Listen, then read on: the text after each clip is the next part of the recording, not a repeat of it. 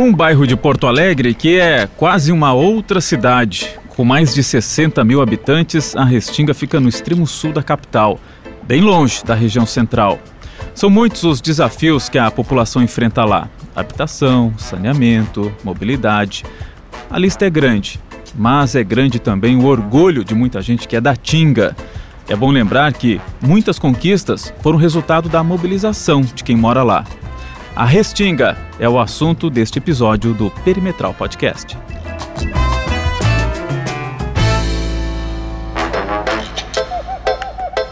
Perimetral Podcast tem o oferecimento, a parceria de Sim de Lojas Porto Alegre, a melhor solução para o teu negócio. Eu sou o Léo Sabala e comigo, na apresentação, Paulo Germano. Oi, PG. Oi, Léo. Prazer estar aqui mais uma vez. Bom, a gente convidou para esse papo aqui duas moradoras da Restinga e que falam com muita, muita propriedade deste bairro tão querido dos porto-alegrenses, ao mesmo tempo tão distante, às vezes até esquecido. A gente convidou a Carol Almeida, ela é arquiteta urbanista, nascida e criada na Restinga, empreendedora social, fundadora da Copa Coletiva, que é uma empresa de arquitetura popular. Carol, muito obrigado pela presença aqui no Perimetral. Eu que agradeço, uma honra estar aqui com vocês. Nídia Albuquerque, presidente da Associação dos Moradores da Vila Restinga. Nídia, obrigado também pela presença aqui. Eu é que agradeço a oportunidade de poder contar um pouquinho da nossa história, da nossa Tinga. Bom, eu quero já começar o nosso papo aqui, PG, pedindo que a Carol fizesse assim um breve resumo, Carol. O que, o que é a Restinga hoje? Como é que está o bairro hoje? A gente sempre ouve falar e muitas das vezes é de notícias ruins ou que falta isso, falta aquilo mas também tem muita gente que ama o bairro, o bairro está se desenvolvendo, novos empreendimentos estão surgindo, e até eventualmente alguém que esteja ouvindo aqui não, não, não saiba da existência do bairro Restinga, em Porto Alegre, que é um bairro todo peculiar. Resume, assim, objetivamente, o que, que é a Tinga hoje, Carol? Bom, hoje a Restinga tem mais de 60 mil habitantes, né, como tu bem disse. É um bairro super desenvolvido, há tempos é um bairro autossuficiente, né, em constante evolução. Tem os seus problemas ainda, Claro que sim, né? Uh, principalmente pelas políticas públicas, que muitas não chegam até lá.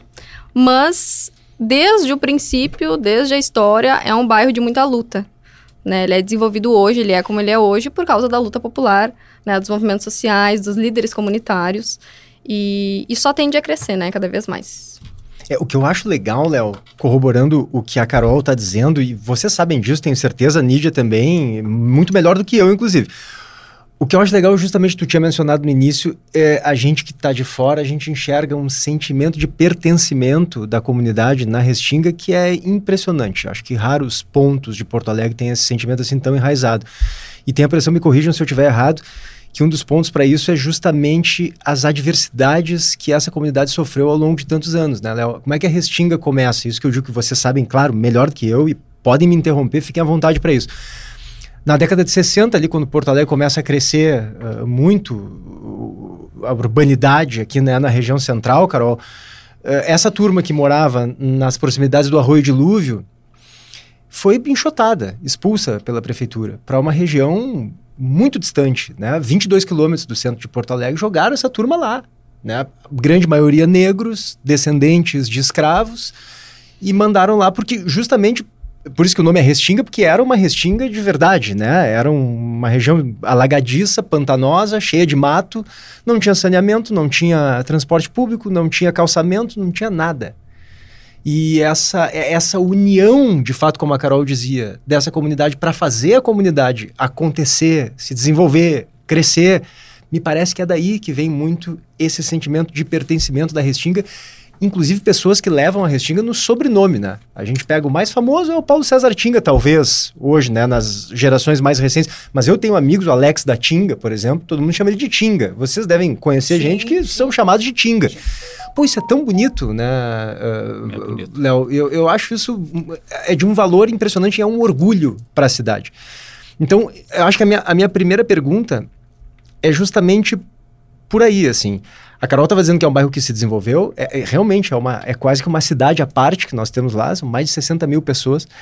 Mas, do ponto de vista urbanístico, que é a tua área, Carol, e já vamos passar para a Nízia, eh, o que, o que, que te parece que caracteriza mais a Restinga e para onde ela precisa avançar?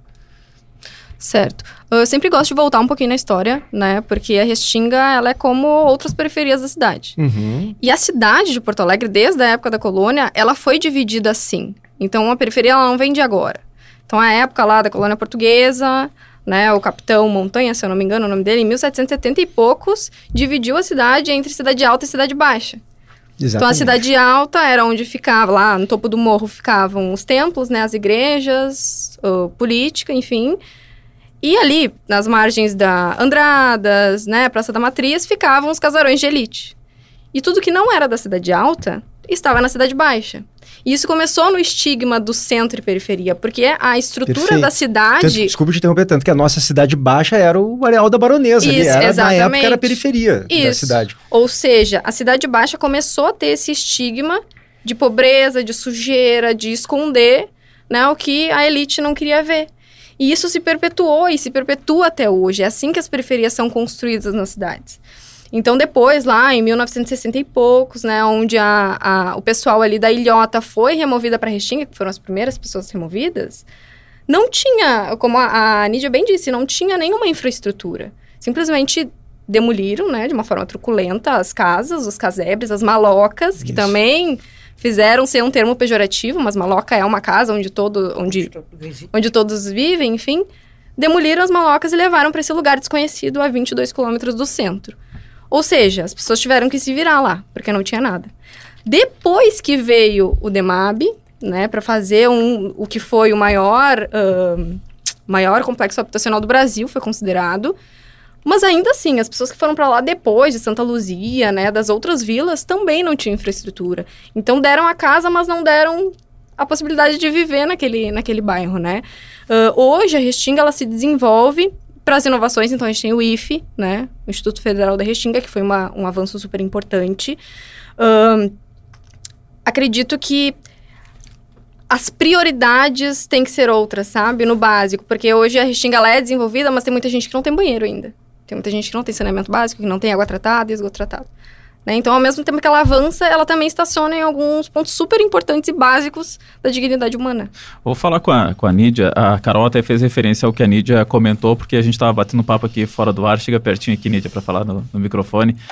E a Nídia, viu, PG, ela estava me contando aqui que ela chegou na Restinga lá no começo da década de 80. E aí ela é, é não só testemunha ocular do, do, do- do crescimento da Restinga lá na década de 80, como também participou efetivamente de várias conquistas, né? Porque é o que a gente vem comentando. O povo se une lá e vai lutando para ter as conquistas. Fala um pouquinho desse, dessa tua ida para Restinga e povo- como é que é ser morador da Tinga, Nídia? Bom, eu tenho orgulho de ser. Hoje, como eu disse para ti, quando eu fui para Restinga, fui com bastante resistência. Mas hoje eu tenho orgulho de morar na Tinga, porque ali eu criei meus filhos, ali eu formei, né? Também me formei, meu marido também está numa posição acadêmica. Então a gente ali que fez o, embri- o embrião da gente. Agora, não deixamos de ter os problemas de transporte, de, de eh, saúde, principalmente. O que me preocupa muito é saúde e a educação. O que me preocupa atualmente agora na Tinga é a rede da criança, da, da, da creche, vamos dizer, que a gente não trata mais creche agora, é escola infantil, né? Porque ela trata toda de uma função pedagógica da criança, que a criança vai para a escolinha, ela não vai mais para ir brincar. Ela tem a hora do brinquedo, ela tem a hora do aprendizado, ela tem a hora de ela ter o convívio, né? Para aprendizado, o convívio dela. Então, isso me preocupa bastante. E saúde, pela vasta, inúmero, assim, cadastro que eu andei vendo por cima de pessoas com tuberculose. Então, isso é uma coisa que me preocupa muito. E eu não estou vendo isso parte... Isso hoje, Nídia? Hoje. A gente fala, às vezes, tuberculose, pensa que é um negócio de é um anos negócio atrás. de né? anos atrás. Tá te assustando Mas pessoas lá com tá tuberculose. me assustando. Depois, segundo, câncer de mama. E terceiro, o HIV. Que o HIV, por incrível que pareça, ele estacionou um pouco. Devido àquelas campanhas que se faz nos, nas unidades de saúde, né? Então, ele estacionou um pouco. Mas a tuberculose está muito, devido a essa crise que nós tivemos com essa pandemia, muita gente foi para a rua. Muita gente abandonou a família. Muita gente deixou as suas casas e foi morar na rua. E com isso o que aconteceu? O cuidado zero. Teve uma gripe, não cuidou, uma gripe mal curada. O que que acontece? Vem né? A, essa, essa bandida dessa doença. Então, a gente se preocupa muito, porque nós estamos com os nossos lugares ali, nas nossas principais vias, tomada por, por, por pessoas que são moradores de rua. E isso me preocupa muito. E me preocupa também a situação, essa da saúde, a da escola, como eu disse para ti, e também da moradia. A moradia, ela é crucial na Restinga, porque cada vez chega mais e mais. Agora nós temos uma outra ah, comunidade que entrou lá, para a saúde, que agora com essa tormenta que teve ultimamente aí, uma casa só não foi destelhada e tem 110 casas. Tá, moradia, Nídia, quando você fala em moradia, você faz referência assim à, à estrutura precária de algumas, precária, de algumas casas? porque lá não tem sanidade, lá não tem saneamento, saneamento básico, lá não tem luz, lá, a, qual é a unidade de saúde que cuida daquelas famílias? Porque agora, com esse novo que, que o prefeito fez de terceirizar a saúde, vamos dizer assim, porque para mim a palavra é essa. É terceirizar. Mas é, mas é bem isso mesmo, a terceirização é terce... da administração, da administração dos postos de saúde, é das, isso aí. das unidades de saúde. Uhum. Então, o que, que acontece?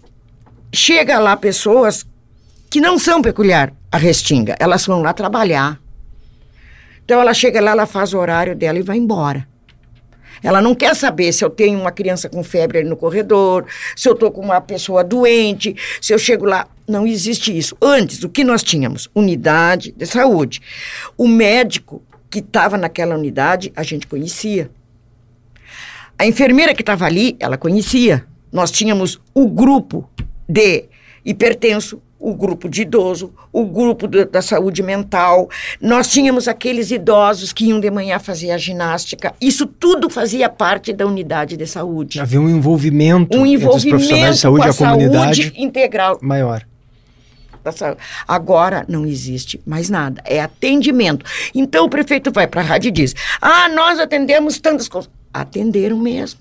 Porque tu chega lá, ele atende e vai embora. Ele não quer saber dos teus problemas. Antigamente, se hoje a dona Maria lá, ela tinha agendado hoje, ela estava com um problema na mama, ela tinha que ter vindo, ela não veio, a enfermeira ia até a casa dela saber por que, que ela não foi, qual é o problema que ela teve, e iriam remarcar e acompanhá-la. Tá, Hoje não existe mais esse cuidado. E o, e o hospital, tão famoso hospital da Restinga, o que, que aconteceu? É mais um elefante branco. Por quê? Ele está proposto, veio proposto para muito. E não passou, não, não, não, não saiu daquilo ali, da, da UPA, porque eles tiraram a UPA lá da Define e botaram lá para dentro do hospital. Tiraram a placa da UPA, mas continuou servindo a UPA, porque o atendimento UPA. É isso, Carol? Sim, sim. Atendimento Qual é a tua, tua, tua visão lá do, do hospital? minha visão e de todas as restingueiras, né? né? Que é, é um, uma estrutura que tem um baita potencial. É um complexo gigante. Enorme. Enorme. E bem equipado, Bem né? equipado. Ou seja, houve gasto público lá para esse hospital ser colocado de pé. Mas não tem médico, tem muitas salas fechadas, não tem atendimento. Como a Nidia disse, funciona como uma UPA. Não funciona como um hospital. Né? Então é realmente um elefante branco. O que, que, o que, que alegam, Nídia? A gente Desculpa, já sabe que as pessoas que estão lá, os trabalhadores, até eles se esforçam Sim, sim, sim. Não é uma melhor. crítica às pessoas que estão Mas lá. não é deles. Claro, claro. Sim, tem eles não têm aquele, né? Como é que eu vou dizer? O suporte para que isso ocorra. Tu quer ver uma coisa? Uh, eles foram vou dizer, eu, eu moro, porque eu me intitulo assim como comunidade. Eu moro na comunidade da Castelo. Então, eu tenho uma associação comunitária que eu, a gente atende a escola infantil que a gente fez, proposta para a comunidade, que hoje não é mais da comunidade. Por quê? Porque a prefeitura, com o negócio do convênio, ele é conveniada, ela pega. Então, as vagas vêm de lá. Eu tenho, a minha comunidade era para aquelas mães que trabalhavam no entorno, que não poderiam uh, sair e deixar os filhos. Hoje não, hoje chega carrão na porta da minha creche, porque Eu tenho convênio com a prefeitura, a prefeitura manda. Tá? Crianças com, com assim, uh, com transporte de, Aquele transporte, como é que a gente as fala? Vans, as vans, as vans. vans escolares? É um, uma fila de van na frente da minha escolinha, tá? E as mães, tem mães que chegam lá e dizem, pô, dona Nídia, eu, eu me dá pena. Mas são moradores de onde, Nídia? Esses da meninos Ípica, e meninas? Da Ípica, da Lomba do Pinheiro, às vezes funcionários da prefeitura, funcionários das secretarias. Pessoas que têm condições financeiras melhores do que moradores lá que não têm acesso tem. à creche.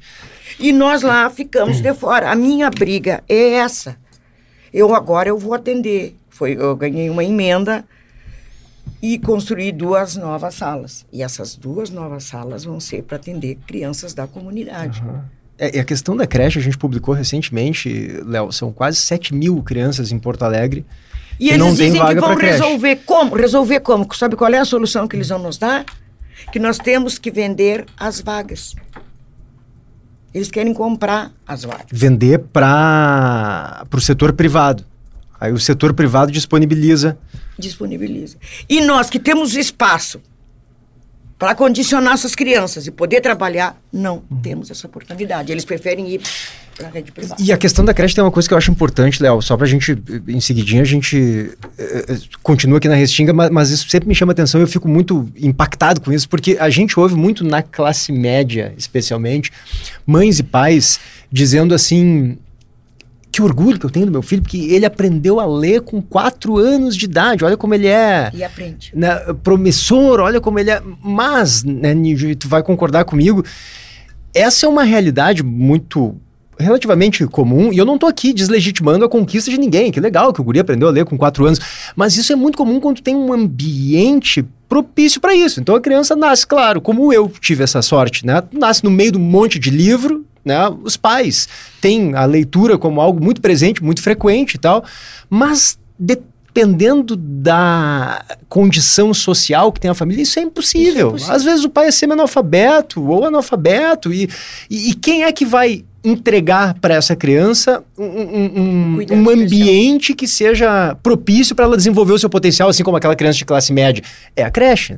É na creche que ela vai ter o livrinho ali E com vocês 3, não 4 anos de idade, que vai ter os, os brinquedos. Essas crianças são espertas, são os cristais mesmo. Porque eles surpreendem a gente dia a dia. Porque na escolinha, ah, nós começamos a fazer o buffet para eles na hora do almoço, para eles terem a sociabilidade com o almoço, de servir. Ó, não- vou servir aquilo que exatamente eu vou comer. Eu vou. Então ele tem ali a educadora que está junto, ensinando ele. E eles aprendem. Um dia um menino chegou e me disse assim, vó, porque eles me chamam de vó. Já tenho 70 anos. É, então eles me chamam de vó.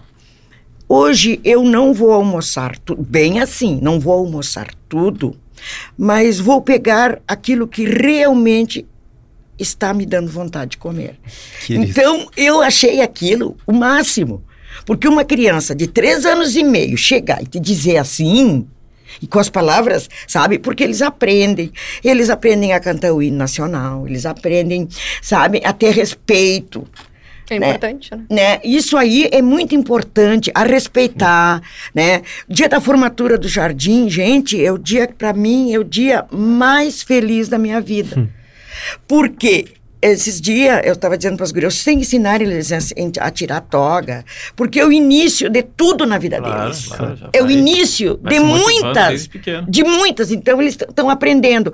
Criança de cinco anos e fazer um juramento sem errar uma palavra, gente, isso é uma emoção para gente. Claro, claro. Mas, Nídia, eu, eu queria aproveitar que tu tá comentando sobre, sobre dificuldade no acesso à educação, dificuldade no acesso à saúde, e jogar a bola aqui pra Carol, que tem uma empresa justamente de... de, eh, a, a- Nídia falou sobre dificuldade com moradia, né, Nídia? Muitos moradores de rua...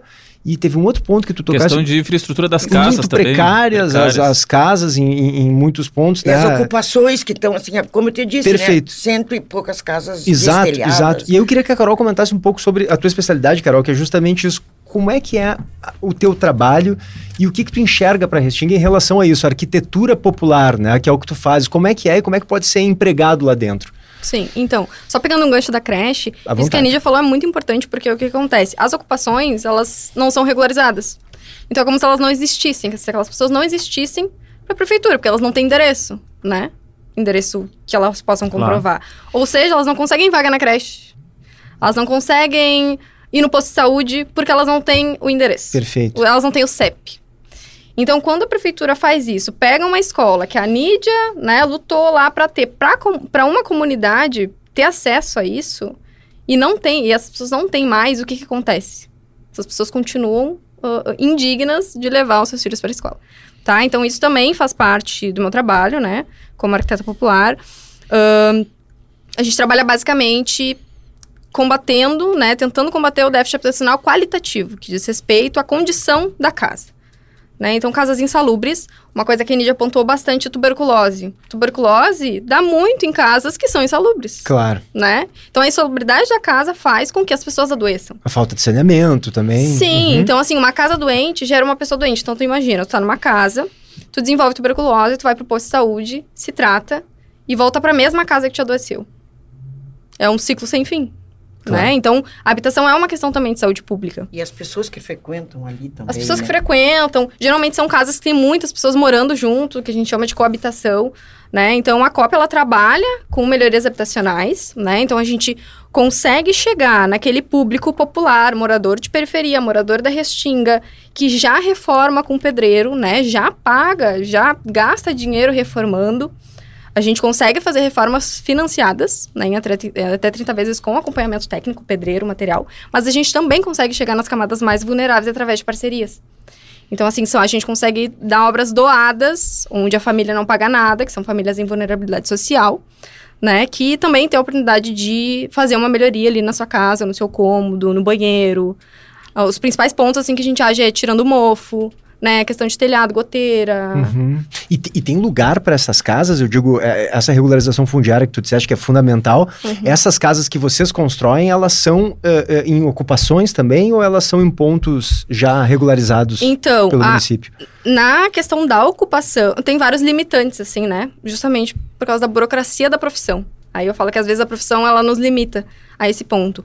Ah, nas ocupações, tem o processo de regularização fundiária, né? Então é um processo longo, moroso, que envolve arquiteto, envolve topógrafo, envolve advogado, envolve a prefeitura. Ou seja, tem cooperativas ali ah, na Restinga que estão há mais de 10 anos tentando, né, ter a regularização da área. Então, assim, é um processo Que é para as pessoas terem o as endereço. pessoas terem a titulação, Uhum. né? A, a seguridade, porque uma moradia digna, além da- das melhorias que a gente faz, também é a seguridade da casa, né? A casa está no teu nome. Isso, isso confere Claro. uma moradia digna. Ah, então, nesses locais, a prioridade é a regularização. Em outros locais, onde eventualmente comprou por compra e venda, mas a casa é insalubre, a gente consegue. A área sempre tem que ser passível de regularização. Dá para regularizar? Não é regularizado? Eu consigo trabalhar lá. Mesmo não sendo regularizado. É, é incrível esse trabalho que a Carol faz, PJ. Eu estava conversando com ela fora do ar. E, e assim, dá, um- dá um episódio só para explicar esse trabalho dela, mas é, sem que- querer ficar só nesse assunto, mas abordando mais um pouquinho dele. Porque quando a gente fala de, de trabalho de um arquiteto, a gente sempre já automaticamente a gente nos remete à classe média que vai contratar um arquiteto para decorar ou para melhorar o ambiente do seu apartamento. A gente não faz essa relação da arquitetura com, com casas até insalubres, como a Carol falou. Então é um trabalho assim também de deixar uma casa que está como se pode eh, se diz assim no, senso comum está caindo aos pedaços se, eh, no- no- não só ela ela ela segura eh, que não cause doenças, mas um ambiente agradável para a pessoa morar também. Eh, tem essa, essa visão do arquiteto para essas pessoas também. E não é um- uma ONG, né, Carol? Você está falando. você- É uma empresa que, enfim, tem negócio de dinheiro também, social. né? Tem é, é baixo custo, mas te dá um retorno financeiro disso também. Sim. Ele é um negócio de impacto social. Ele não é uma empresa tradicional de arquitetura e não é uma ONG. Ela tá ali no meio termo. Né? Então, Entre ela. o terceiro setor e o É, o setor dois e empreendedorismo. meio que, Uhum, que fala, perfeito. né? Então, ah, ao mesmo tempo. Porque eu sou baixa renda também, né? Então, ao mesmo tempo, se, se eu fosse alta renda e quisesse trabalhar com arquitetura popular, eu teria fundado uma ONG e não um negócio de impacto Claro. social. Mas o negócio de impacto social, ele tem esse diferencial porque ele nasce para resolver um problema social. Ele nasce para Claro. isso. Não é uma exceção eu atender pessoas de baixa renda. Eu atendo só pessoas de baixa renda. Então, esse que é o diferencial, né? Ah, eu ia dizer uma coisa importante. Não, a eu- questão das- da infraestrutura, que é, que é uma casa muito ruim, que vocês vão lá, sua- na sua empresa vai lá, não só deixa ela em condições ah, de, de morar, mas também um ambiente agradável, né? Eu acho que tem essa visão também. Tem, não, sim, com certeza, né? Ah, mas uma coisa que eu queria pontuar aqui é que existe uma lei que ninguém sabe agora, que todo mundo está sabendo, que é de 2008. É a lei de ATIS, Assistência Técnica para Habitação de Interesse Social. Foi feita pelo arquiteto Assistência técnica, para habitação de interesse social. adaptação de interesse É a social. Lei 11.888 de 2008. Ela foi feita pelo arquiteto engenheiro ah, Clovis Engenfritz, que ele já... em memória, né? E o que, que essa lei prevê?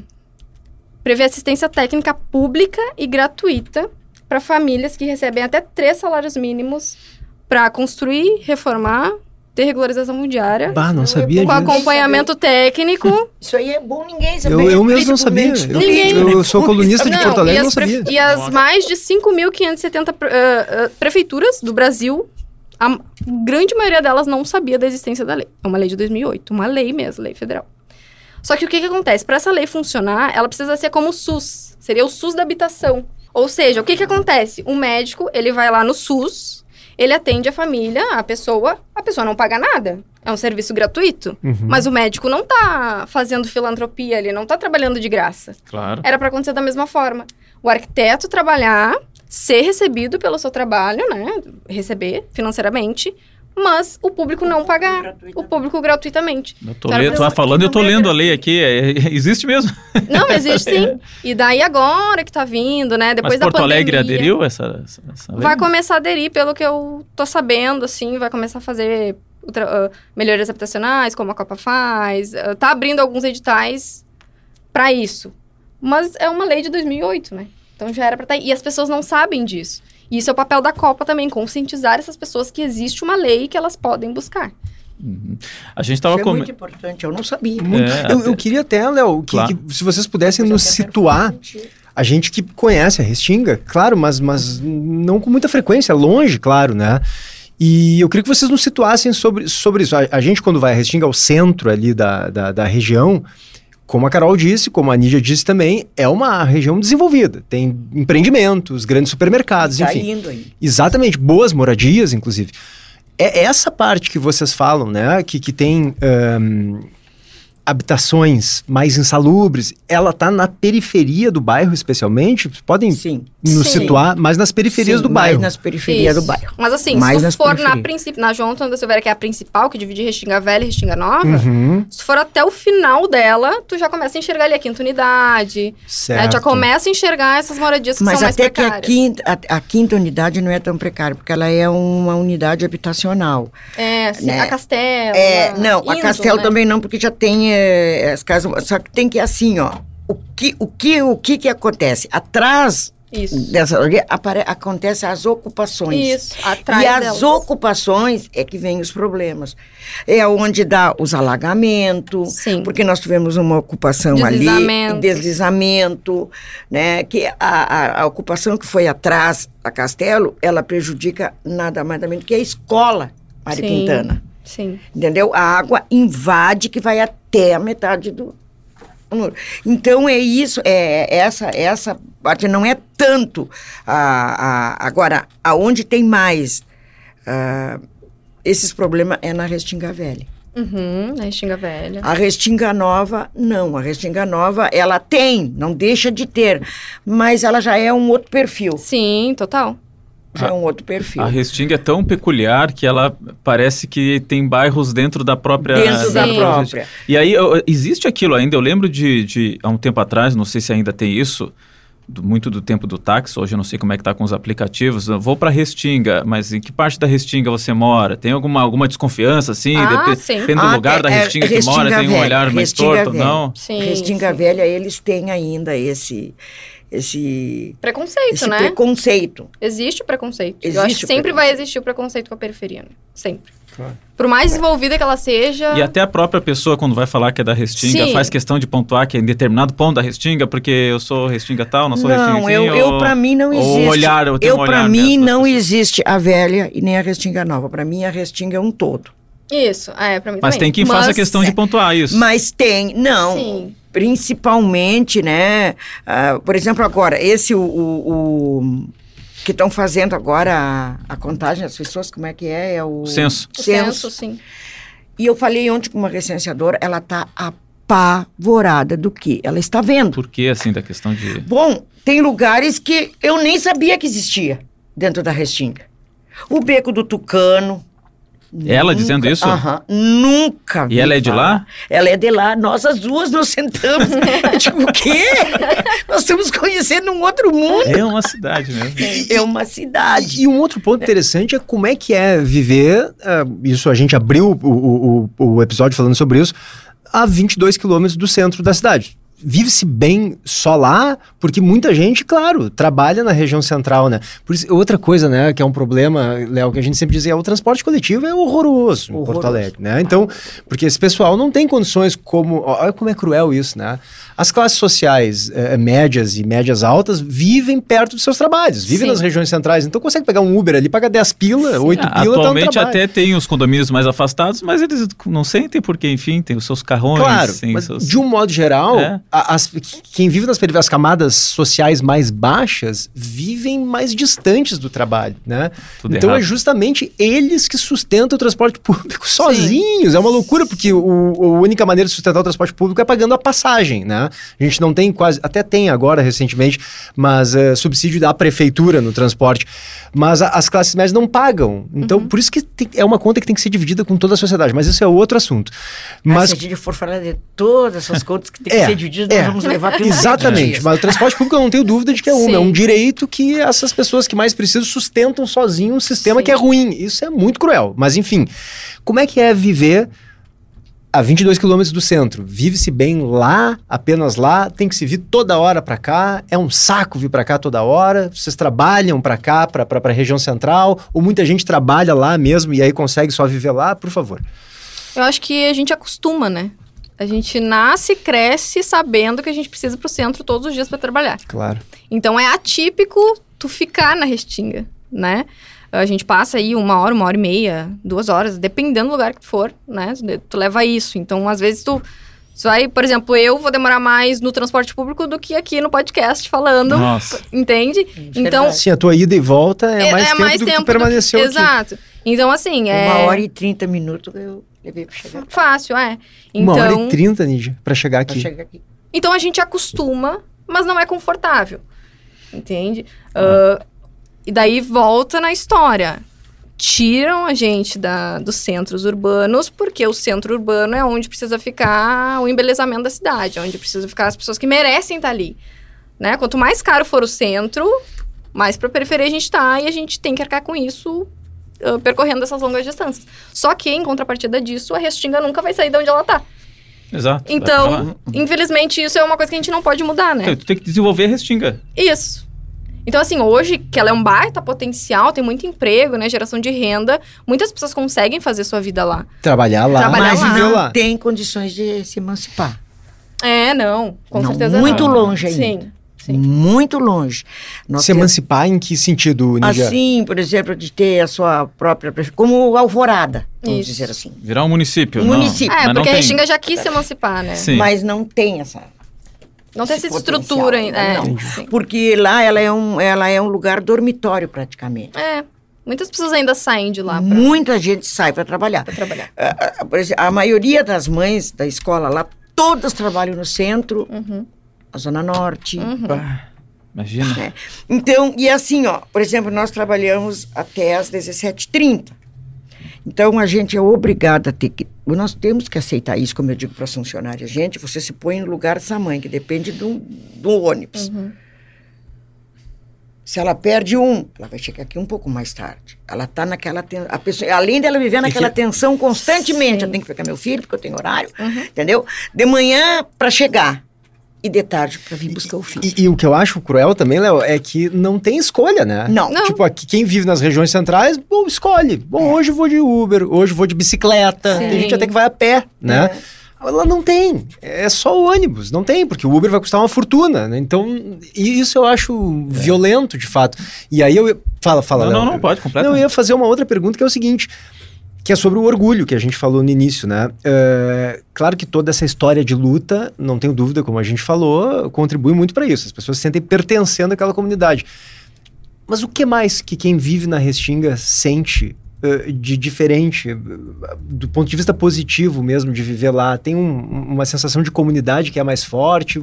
Ou, ou, não? A gente não pode romantizar também a esse não, ponto? Não, a, a, comunidade da Restinga, ela é unida. Uhum ela é unida. Se acontece algo comigo, aconteceu com eles. Entendi. A gente, a gente tem os nossos grupos de WhatsApp. Ah, hoje a minha colega amanheceu doente. Daí elas ficam tudo preocupadas. Como é que tu amanheceu? Tá precisando de alguma coisa? A gente vai até aí. Nós vamos te levar. Daí uma leva um almoço, a outra leva uma janta. De tarde vamos tomar um chá junto. Entendeu? A gente tem aquele parceria. E o a convívio tem... de bairro é presente? É, é presente. É, é, a gente não tem. Por isso que eu digo, quando eu vejo nas na mídias. Central, né, Léo, quando eu vejo nas, nas, nas mídias, ah, Restinga. Tem, tem muita coisa. Tem muita coisa ruim, mas tem mais bom muito, né? Sim, do certeza. que ruim. Nós temos, vai gente de outro lugar, uh, olha, e a gente conhece quando a pessoa não é de lá. Sim. Esse aqui não é da Restinga. Sim, a pessoa já vai com medo. Esses dias eu tava sentado tomando chimarrão. a pessoa já vai espiar. Né? Me passou três rapazes. Eu disse pro meu marido, esses não são daí. Aí eu levantei de que eu vou lá no armazém. O que tu tá fazendo? Eu vou lá. Vou dar uma pesquisada. Vou pegar um refri. Aí eu fui, daí eu fiz a volta. Quando eu fiz a volta, eu digo, oi, guris, como é que vocês estão? Daí, né, conversando com eles, ele, não, nós vamos visitar uma tia nossa, eu sou lá da, Cruz, da Cruzeiro. Eu digo, ah, eu vi que vocês não eram daqui. Como é que a senhora... Porque a gente conhece, Sim. nós conhecemos quem é dela. Nesse aspecto, é como Nesse se fosse aspecto. uma cidade do interior. É, a gente de tem forma. aquela visão, entendeu? E um cuida do outro. Eu, eu acho que esse sentimento de orgulho, ele é, é um, uma, uma das coisas que mais representa isso é a escola de samba, né? Ah, a escola a de samba. teu povo te ama. Ah, tinga, teu povo te Eu sou uma que saio na escola todos os anos. Tô com 70... Mas faço questão, ainda onde meus filhos, eu digo, ó, oh, minha fantasia, vou no clube, da, vou na... E tem na, duas, na... né? Aham, é, e eu saio nas duas. Porque a presidente da, dali, da, da Tinga é bem ao lado da minha escolinha. Uhum. A Tinguinha, né? E a Estado Maior é mais lá em cima. Né? Então, a gente, mas a gente tem aquela parceria, aquela união, a gente se encontra, a gente faz atividades aos fins de semana que a gente pode se encontrar, que a gente pode dialogar, a gente conversa os problemas da cidade. Quando nós temos problemas de saúde, a gente se encontra, a gente conversa, o que, que nós vamos fazer, qual, qual é o movimento, como é que nós vamos agir, como é que nós vamos chegar lá. Nossas companheiras são assim, elas participam muito de conselho. Eu participo do Conselho Municipal de Saúde, que é para poder estar tá lá, porque em virtude do hospital e da nossa rede de saúde. Né? Então, ali eu estou vendo toda a movimentação e a gente sabe que não é fácil. Tem um ponto interessantíssimo que tu tocou aqui, Nídia, que eu queria explorar um pouquinho mais, que é o seguinte, o, o convívio de bairro, né? Ainda existe na Restinga, ele ainda é bastante presente. Nós, por exemplo, aqui na região central, não no temos mais no isso condomínio, assim, do né? prédio, né? É, muito por causa da verticalização é. da cidade mesmo. Sim, então, sim. moram 50 pessoas no prédio, nunca vê quem é e tal. É. Não tem o convívio na frente, né? Quando... E, e, também por causa da segurança, né? Como é que é a segurança na Restinga? Vocês mantêm esse convívio de bairro e como é que se sentem desse ponto de vista? Olha, eu, uh, não vou te dizer que não tenha problema tem, porque tem essa maldição agora da droga. Né? Que é esse, para mim, eu, é impactante, assim, uma coisa que nos deixa arrasado. Porque quando há um assalto, a gente vai ver, ah, ele saiu de casa, ele... A família é boa, mas ele está na... No cara, como agora mesmo, eu tive dois assaltos dentro da minha escolinha. De dia, seis horas da tarde. Aí eu fui ver quem era pela câmera, que a gente colocou, tudo foi ver. Chegamos até a família. O pai dele é um policial aposentado, a mãe uma professora aposentada. E ele simplesmente optou por viver nas drogas. Ele, porque ele em casa, ele já estava roubando as coisas de dentro de casa, não quis mais se tratar. Então, ele está na rua. Então, aí tu vê. Então, aí ele vai lá, ele rouba. E quem é essa pessoa que compra dele? É esse o nosso problema. É o drogadito. É aquele que. Porque geralmente assim dizer, ah, é um ladrão, entrou aqui. Não, tu vai ver é tudo grisada, 17, 18 anos. Uhum. E tu, Carol, como é que tu enxerga a sensação de segurança? Olha, eu sempre falo isso. Se eu me mudasse da Restinga, seria mais pela distância, não tanto pela violência. Eu também. Tem as facções, claro, né? Em toda. Como tem. toda Hum, é, como quase tem. toda Todo cidade. é. lugar tem. Ah, mas assim, como moradora, de ir e vir, né? Nunca tive problemas. Eu assim. tenho essa impressão também. Não. É, é relativamente tranquilo, né? pra quem vive Sim, dentro pra quem do bairro. vive, sim. É muito tranquilo. É muito tu pode tranquilo. acordar de manhã tranquila, tomar teu chimarrão, abrir a casa. É que é muito o vento. estereotipado, né? É. Tirar um pouco esse muito- estereótipo também, É. né? E também E eu- pelas mídias. E eu né? moro bem Sempre ali na- nas costas do Morro São Pedro, então aquele riguar. Ali a gente sobe vê um macaco, vê bugio. Oh, No legal. Morro São Pedro a gente ainda tem isso. Então a gente cuida aquilo ali. Sabe, às vezes quando chega a gente diferente é outra coisa que a gente se preocupa muito, é cuidar aquela preservação É, de- ecológica ali. Deixa eu voltar um pouquinho na, na questão do desenvolvimento ali da, da Restinga, já assim, caminhando aqui para a finaleira da nossa conversa.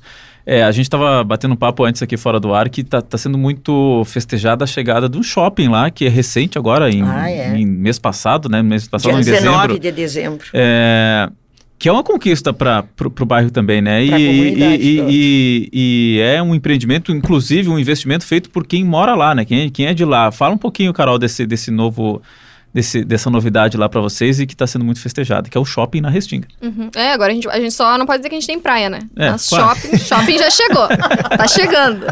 Ah, é uma Nem baita praia, estrutura. É, é uma baita estrutura, né, de comércio e serviços. Então tem restaurante, tem grandes lojas, assim, que a gente tinha que ir até o centro, né, pra frequentar. Ah, trouxe muitos empregos, né? Foi feito pelo Marquinhos, que é um dos grandes empresários lá da Restinga, né? Há Nosso muitos parceiro, e um muitos parceiro anos.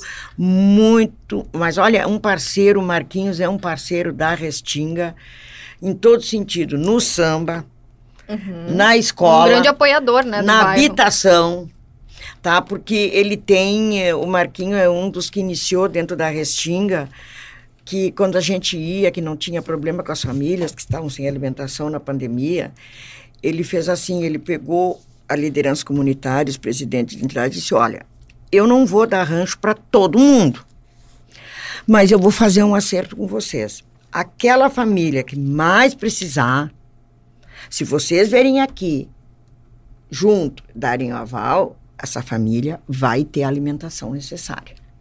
E ele cumpriu. Ele cumpriu, claro que a gente não abusava, a gente ia lá, via realmente Claro. a carência da família, né? Porque nós tivemos muita ajuda também nessa época da CUFA do Rio de Janeiro, né? Sim. que ela nos deu uma ajuda assim imensa, né? Se não souberam administrar, aí é outro problema, mas que deu, deu, né? Inclusive eu tive a ajuda da CUFA, o meu A Central Única das a Favelas. central Que única ainda da é do, do, do, do- o, presidente é o Manuel Soares, hein? Sim. É, o, o presidente é o Manuel é, é Soares. o Manuel Soares. E agora está o Tinga, é- né? O E Manuel agora está o Soares é da Tinga. Restinga? Não, né? Não, Não. quem é da, da a Tinga. E outro que ajuda muito, que tem o Fome do Saber, que ele tem o ônibus com o livro, mas dentro disso ele serve alimentação todos os dias, É o Tinga. todos os dias, é o Tinga. É o ônibus que é o Fome de Saber. Então, eles são obrigados a levarem um livro, ler, trazer. E tem o dia da psicóloga, que ela fica ali e espera eles contarem o que, que eles acharam. Ah, que legal. Então incentiva mesmo então, a leitura mesmo, não é só fazer de sim, conta. Não. Tem que ir lá contar. Faz tem que- tem que ir lá e tem que contar. Então, fica, então como ele ficava na rua, a gente fez uma, uma pedido para ele ir para dentro da escola de samba, atrás. Então, ali eles fazem esse Ele ficava na trabalho. esplanada ali. É, eles ficavam na esplanada. E agora, a partir de março, eles vão fazer aula de alfabetização para aquelas pessoas que não, não chegaram, tiveram oportunidade de ir.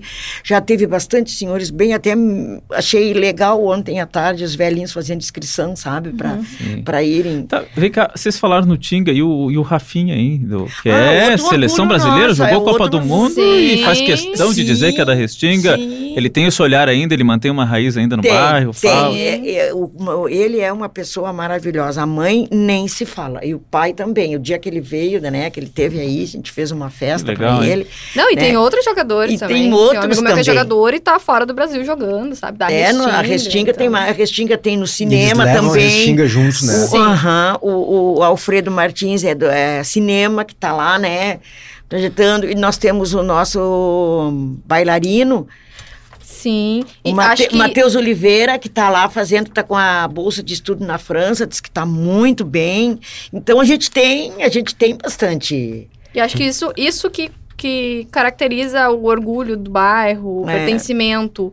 É ver que, por exemplo, Tinga, o Marquinhos, né? Hoje eles ganham muita grana e eles investem no bairro. Dentro Eles É continuam verdade. investindo dentro do bairro. Então acho que esse pertencimento causa isso, sabe? Claro, é importante até ver, é, ter a imagem da- das pessoas bem-sucedidas, as pessoas Bem, sucedida. bem. O Marquinhos, ele é muito atento à comunidade, ele, ele é uma pessoa muito correta, porque ele, ele é bem atento a essa... Por exemplo, quando a pessoa está naquela, naquele, naquela anseio de ter as coisas, de não poder, de trabalhar, ele, ele dá sempre uma É, e- oportunidade. E, a Restinga, inegavelmente, a Restinga tem também para o restante da cidade essa imagem, né, Léo? Não se pensa na Restinga num primeiro momento como ah, uma região da periferia que talvez seja violenta, que tem. Claro que tem problemas, Ela mas tem não, a primeira símbolo. coisa se pensa como uma. Um, exatamente, como um local eh, de grandes líderes comunitários, como a senhora fazem... ou de, ou de a escola de samba, quer dizer, uma comunidade trabalhadora que Isso. vive a sua alegria Agora, dentro das suas hoje- dificuldades. Hoje, na Restinga, a maioria dos moradores são funcionário público, aposentados. Hoje. Claro que tem aquela mescla toda, mas hoje, na Restinga Nova, principalmente. é E, e. Carol, tu trabalha na Restinga com a tua empresa? Sim, eu não tenho sede própria, né? Ah, tu trabalha de casa, office, sim, lá, mas, uhum. mas e lá. tu tem sócios? Não, é só eu. É só tu? Sim. É só tu. E tá conseguindo trabalhar bastante, faz ah, moradias lá pro pessoal da região. sim, tá, sim. tá a gente consegue, a gente Que vai, legal. vai seguindo, né? Não tem muito o que fazer. Vai se virando, né? Ah, a gente fez a. Como eu falei, a gente consegue atingir essa camada mais, mais vulnerável que era para ser atendida pela lei através de parcerias. Então, parceria com doadores, investidores grandes, né? Que, que querem investir em melhorias habitacionais. A gente vai lá e executa a reforma. Então, a gente fez ah, na Vila do Salso, que também é uma área mais vulnerável ali da Restinga. E que agora eu fiquei a pau. Eu entrei no salso esses dias, gente, eu levei uma surpresa. O que, Nid? Eles estão asfaltando. Ah, sim. Uhum. As casas muito boa, muito boa, todo mundo assim, sabe, procurando cuidar os- o, o, o seu lugarzinho, fazendo o muro, tudo. E era um lugar também bem E- e era um estigmatizado lugar da bem- e né? assim, sabe, tanto é que eu vou dizer para vocês, é feio falar, mas era chamada Vila do Cocô. Uhum, uhum. Sim. Hoje tem o nome, o Salso, né? E eu me surpreendi de ver assim a beleza. Eles já eles deixaram Não a- é mais a Vila do Cocó não, agora. eles deixaram o lugar para para pracinha, Uhum. para área de lazer, é bem constituído mesmo, deixaram para posto de saúde, para associação, quer dizer que eles se organizaram ali dentro Claro. daquele E, e, e pra, pra gente finalizar, eu queria perguntar pra Carol se tem um padrão, essas, essas casas, por serem de, de baixo custo, elas têm um padrão de construção, e eu fiquei muito curioso com o teu É que não trabalho. só construção, né. Carol? É Vocês que- reformam também, né? Sim, É, a- assim, a Consertam, gente, né? a gente foca no déficit habitacional qualitativo, Uhum. né? Que diz respeito à qualidade da casa. já vou pegar ela, Então- Então, ah, como, por exemplo, assim, quando a gente atinge a camada mais vulnerável, que é a de um a três salários mínimos, tem critérios que vêm a partir da, do investidor, né? Dos nossos parceiros. Então, assim, por exemplo, não pode ser casa de madeira, a gente não pode reformar casa de madeira. Ah, geralmente a gente faz por cômodo, por causa do recurso que é disponibilizado. Então, o investidor disponibiliza tantos recursos para fazer tantas casas. Uhum. Melhorias em tantas casas. A gente tem que jogar com isso.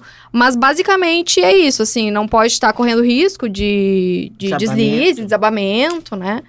Ah, não tem tantos critérios, assim, que, que excluam, né, as famílias. Mas, tem um- construção também, Carol? É só reforma? eu faço construção mas daí de baixo custo, mas a parte eu não consigo chegar nessa camada mais vulnerável Sim, com é construção. outra, outra Claro. coisa. Ah, o trabalho da Copa é nas reformas, nos concertos. Eu faço construção, faço regularização, faço tudo. Ah, tá. Mas ah, o nosso foco é em melhorias habitacionais. Melhorias habitacionais. Melhorias habitacionais. Muito legal. Parabéns pelo teu trabalho, Carol. Ah, eu gostei e eu, inclusive, vou querer Ó, depois já vai conversar rolar um contigo. porque- networking aí. Gente, vocês são duas queridas. Eu tenho certeza que quem ouviu até aqui ouviu um episódio muito gostoso de ouvir, porque não dá para virar as costas para os problemas, a gente tem que falar, mas a gente acho que conseguiu uh, apresentar o bairro até para quem não conhece, e falar desse orgulho que é muito importante também, tirar alguns estigmas, alguns estereótipos que, que eu acho que, que é legal também quando a gente fala da Restinga. Carol, obrigado. Uma última palavra tua, pode fazer uma última manifestação e agradeço porque praticamente tiveram que viajar, né? Como fizeram referência para vir até aqui. Valeu, tá? Eu que agradeço, gente, pelo convite. Sempre bom falar da Restinga, sempre bom falar da Copa. Né? O que eu acredito é que todos têm direito a uma moradia digna. E é por isso que eu luto. E muito obrigado pela visibilidade, né? Pela oportunidade de estar aqui hoje. Sabe que a Carol eu conheci, eu já falei para os guris aqui do, do Perimetral e para ela também, é, ouvindo o episódio do Caos Planejado, que é do Anthony Ling, que aliás foi nosso primeiro convidado aqui do, do Perimetral. E aí eu fiquei encantado assim com, com o trabalho com, e com, com o jeito de, de comunicar da Carol e agradeço mesmo aqui. Já queria trazer ela há mais tempo aqui. Obrigado pela, pela presença aqui. E, da mesma forma, agradecer muito a Nídia também por estar aqui, por também ter feito essa pequena viagem, pequena, não tão pequena viagem até aqui, mas agradeço demais. É sempre bom a gente poder Olha, falar da O Restinga. prazer foi todo meu e o prazer maior é conhe- conhecê-los vocês pessoalmente, que vejo através da televisão, escuto sempre teus Verdade. comentários. Obrigado. Falar a vocês, eu escuto muito rádio, de madrugada eu sou fã de escutar programação, mas fico muito feliz em poder ter contado um pouquinho da nossa história da Ting, né? Como ela diz, não tem a praia. Mas nós temos um shopping agora, nós né, temos a Semana da Restinga, que é uma semana maravilhosa, com bastante eventos e coisas que alguém um dia quiser conhecer melhor a Que Restinga. é agora, aí- né? A semana? Não, foi foi o dia 19 de novembro. Ah, foi no final do ano É. passado, tá. Mas, independente disso, nós temos os lugares eh, turísticos para ser visitado, como o Morro do Osso, o Morro do Macaco, né? temos os lugares que podem ser visitados e que a gente tem um imenso prazer em receber. Né? Não digo só o povo chegar. de Porto Alegre, porque nós fizemos parte de Porto Alegre. Isso, isso. É isso aí. Valeu, PG. Então tá, gente. Carol, Nídia, muito obrigado. Parabéns pelo trabalho, pela luta e pela gentileza de vocês. Vocês são ótimas. Eu espero poder ajudar com as limitações que eu Sempre tenho, que cara, mas precisar, sempre que possível. aí. Ó, eu, vamos, tô, eu tô à disposição vamos e ficar de podem olho me nesse hospital aí, hein? Esse É. hospital da Ah, sim, Tinga não pode estar tanto tempo assim, Não nesses espaços ociosos. Enfim, é um Não alerta pode. importante que Nós temos um mamógrafo que foi doado pel, eh, pela uma emenda parlamentar que até hoje não chegou no hospital e o dinheiro já saiu. É tanta coisa pra gente Que olhar pra esse hospital aí que eh, realmente eu me surpreendi até, não achei que tava É. nessa situação. Então a gente fica, sabe? Olha, se nós formos salário de hospital, tem. Olha, eles tiraram nossa unidade de saúde do nosso. vou- Já, já me despedi, mas estou Tá, voltando. faz um, faz um último adendo aí, pra fazer o... Estamos, estamos- quando tiraram a nossa unidade de saúde, colocaram dentro do hospital da Restinga, que iria ser local de especialidades. Sim. Aí quiseram tirar de lá. Botaram lá embaixo, numa, duas salas insalubres, para 8 mil pessoas que são atendidas.